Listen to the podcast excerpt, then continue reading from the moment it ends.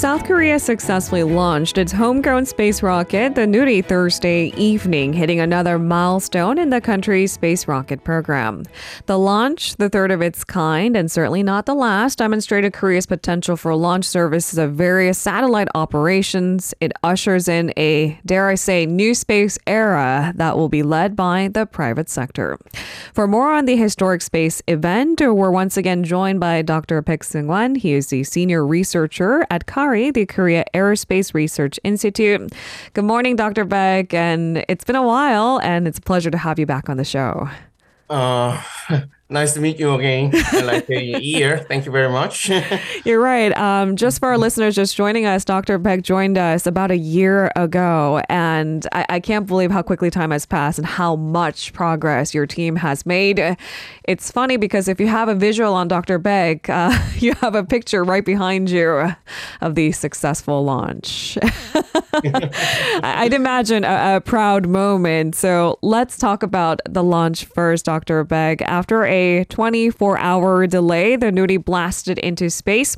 It successfully completed all flight sequences. The Science Ministry also confirmed that Nuri's main mounted small satellites, the NextSat 2, made its first communication with Korea's King Sejong station in Antarctica.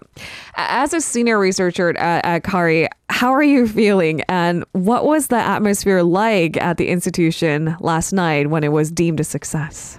Um, for your first question, uh, how do I feel right now? Uh, I feel really great because yesterday night it was nervous, very very nervous, because uh, there was possibility to cancel the launch, and so however we solved the problem and we are very in a very good mood of peacefulness, trustness, everything. Mm-hmm. And the second question, the atmosphere last night was like, as you might imagine, it's was crazy. uh, maybe yes. it's not fair to make this comparison, but based on mm. what I what I've seen in news clips and even comparable to Hollywood movies, people jump in joy and there is a lot of clapping. is that what I can imagine? yes, yes, yes, yes. so the there movie, was a yeah. like a, there was a secret room that controls launch launch. Then in that room there was a no camera and because there was no camera, it was everything happy. I can. I'll leave it up to our, our listeners' imagination. Mm. Uh, for our listeners who, of course, didn't keep up with the entire process leading up to that third launch yesterday, mm-hmm. would you care to explain to us the launch process of the three-stage rocket from liftoff, entering the targeted orbit, to, of course, separation of satellites and that communication process? Okay. Okay. Um, first, you mentioned 24 hours delay from yesterday. The there were communication from between computers between the rocket and rocket control center and the ground systems. However, um, we found out uh, there was a small problem that caused a, a communication problem. We solved it and we solved it until like uh, six in the morning. So we finally solved the problem and the liftoff uh, had like uh, 6 p.m., 6.24 last night and every sequence happened without problem with the nominal procedures. The first stage separation happened at the right time, the fairing separation, second stage separation, and after the seven minutes, about seven minutes of third stage flying on the orbit, uh, the satellite separation was confirmed. The first separation of the next generation satellite, and the after 20 seconds uh, terms, we separated or seven cube satellites from the third stage of Nuri. So we finally confirmed the successfulness of Nuri last night. The consensus seems to be that this launch clearly mm. elevates Korea's status as an mm-hmm. aerospace mm-hmm. powerhouse, to mm. borrow the president's words, a G7 in the space race.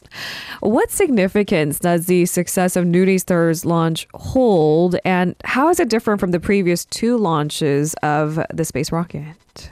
This, this launch was confirmed to that we could deliver the actual satellite. The first and second launch we uh, loaded the the, the dummy uh, payload.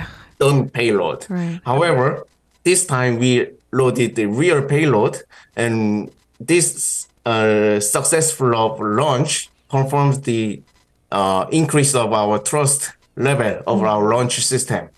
So the trust level uh, was upgraded by last night. So we are very proud of it. I think you should take in the moment, and as as do the news covering it. I can't do it justice because I just uh, we have all the local dailies, and when we spread it around. It was, it had it shared a single image, and it's the image right behind you as we speak of the rocket blasting off successfully yesterday. Yes. Uh, so the Nuri blasted off into space carrying a total of eight satellites, as you mentioned. But the key to Nuri's success turns out depended on the successful separation of the next generation small satellite number two. What is the mission of the small satellite, and why is this considered to be the most important? The next generation satellite number two uh, was designed and fabricated in Korea. There was a um, some imaging radar which is called SAR.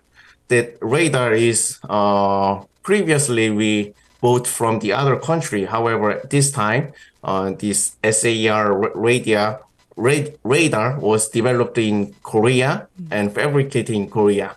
So everything is uh, fabricated in Korea and we uh, loaded on the Nuri launch system. So that's the one of the most um, successful list that everything is fabricated in Korea and we did launch in this space in Korea. Yeah, uh, I, I, I couldn't. There couldn't be a prouder moment because we're talking about relying on homegrown technology entirely, Yes. as opposed to bringing it in from the outside.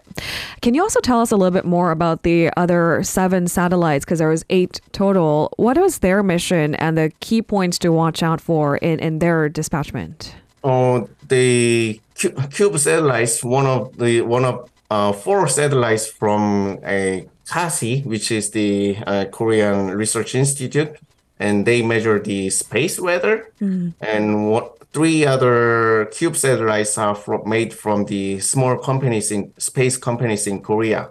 So every uh, Cube satellite has its mission by measuring the uh, imaging the Earth surface or measuring the radiation from the sur- uh, spaces. So, so uh, each of Cube satellite has its own mission, and yes, And, and it's almost to collect further data so that we can do more in space exploration and Sure, see sure. if certain uh, places of the unexplored space is habitable for humans or crops, sources of water, and things like that. Am I on the right track there? yes, you're very correct. okay. Um, perhaps we can't summarize the difficulties that Kari faces in just a matter of few minutes of an interview, but we're certainly going to try. What were some of the biggest challenges Kari faced during the course of research and development, and as well as, of course, launch preparations for Nuri's third liftoff? Dr. Baek, we have a space segment, and our correspondence almost weekly, bi weekly actually explains space mm-hmm. is hard, space is expensive, and we can't highlight that point enough. The most difficult during the development of Nuri was uh, when I remember uh, in my memory, the first stage ground validation test was the most difficult test because uh, we hold the first stage, which is more powerful in the Nuri rocket, which composed the four four rocket engines, and we hold we amount on the ground system, so we the rocket does not go to the space. We test it on the ground to confirm the everything is working right, or if if there's uh, errors on the launch vehicle. So uh, I say to people that uh, test on the ground is more difficult than flying the rocket because it's really we need more uh, facilities to cool down the flames of the rocket during the like uh, full uh, combustion of the le- full combustion length. We need more water. We need more safety factors and everything, something like that. So uh, to prepare uh, the ground validation test, it takes about like one month before the test, as well as the launch is the difficult. However, in my memory, that was the difficult procedure during the development. Dr. Baek, uh, I I do wonder then perhaps setting up agencies like KASA, for example, do you think that would make that first step a little bit easier to have uh, uh, better, I, I would say, support facilities to make sure Yes, that yes. initial testing is safe and sound? Sure, sure. Um, the President Yoon wants to develop a agency for space, and if the space support uh, agency of space supports uh, development of launch vehicle, it will be more practical to do a test for us. Okay, so that seems to be the natural next step. Uh, more on the Nuri, we hear that, of course, there are more launches scheduled in the next few years. So I want to ask you, Dr. Baek, what's next for the Nuri, the KSLV 2?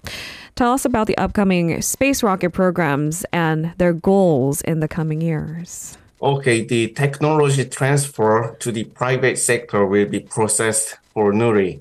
There will be uh, simultaneous launches with the private sectors until 2027. Uh, from that procedure, the trust level of our launch vehicle will be increased and increased to enter the space. And by the 2023, we will develop the next generation launch vehicle, which is more powerful than Nuri. So we will target to the moon and Mars landing with the next generation launch vehicle. So you, you may expect moon landing, uh, which is launched from Naro Space Center. So some things to look forward to. And each time, you know who we're going to call up, right? We're going to call you up and ask you about the success story. Okay, I will be waiting for that. All right, before we let you go, Dr. Baek, this is probably the most loaded question of today's interview. What are your prospects for the future of Korea's new space era as an expert? Um, it will be led by private sector, that's undeniable. Would private companies contribute at, at bigger levels, perhaps, and at unprecedented levels of vast development in Korea's space exploration? If I look at SpaceX, for example, I mean, they rely on a hefty amount of money to launch those commercial uh, satellites, uh, commercial spacecrafts in the future. Okay. Um, as I mentioned before, we're gonna uh, increase the trust level of Nuri. So after the trust level is high enough, uh, the private sector can do anything with it.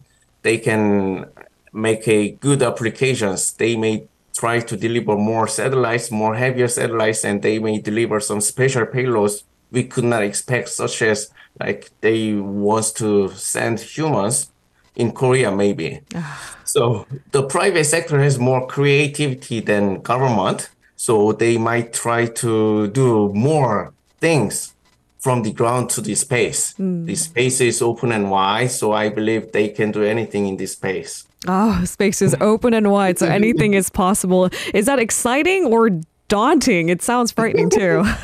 So I'm very excited. How about you? it's exciting from afar, but I wouldn't be the first one on that commercial flight. they, they, they, there will be so many test procedures for that, but however, the final goal is humanity on this space, maybe. Ah, that's that's wild and that's exciting. Uh, Dr. Baek, we appreciate your insights and congratulations. Thank you very much. Thank you very much. If you're listening to our program using the podcast service, just a reminder that we do go live Monday through Friday, 7 a.m. Korea Standard Time. So tune in and help us make the show more informative by giving us your input. See you bright and early on Good Morning Seoul.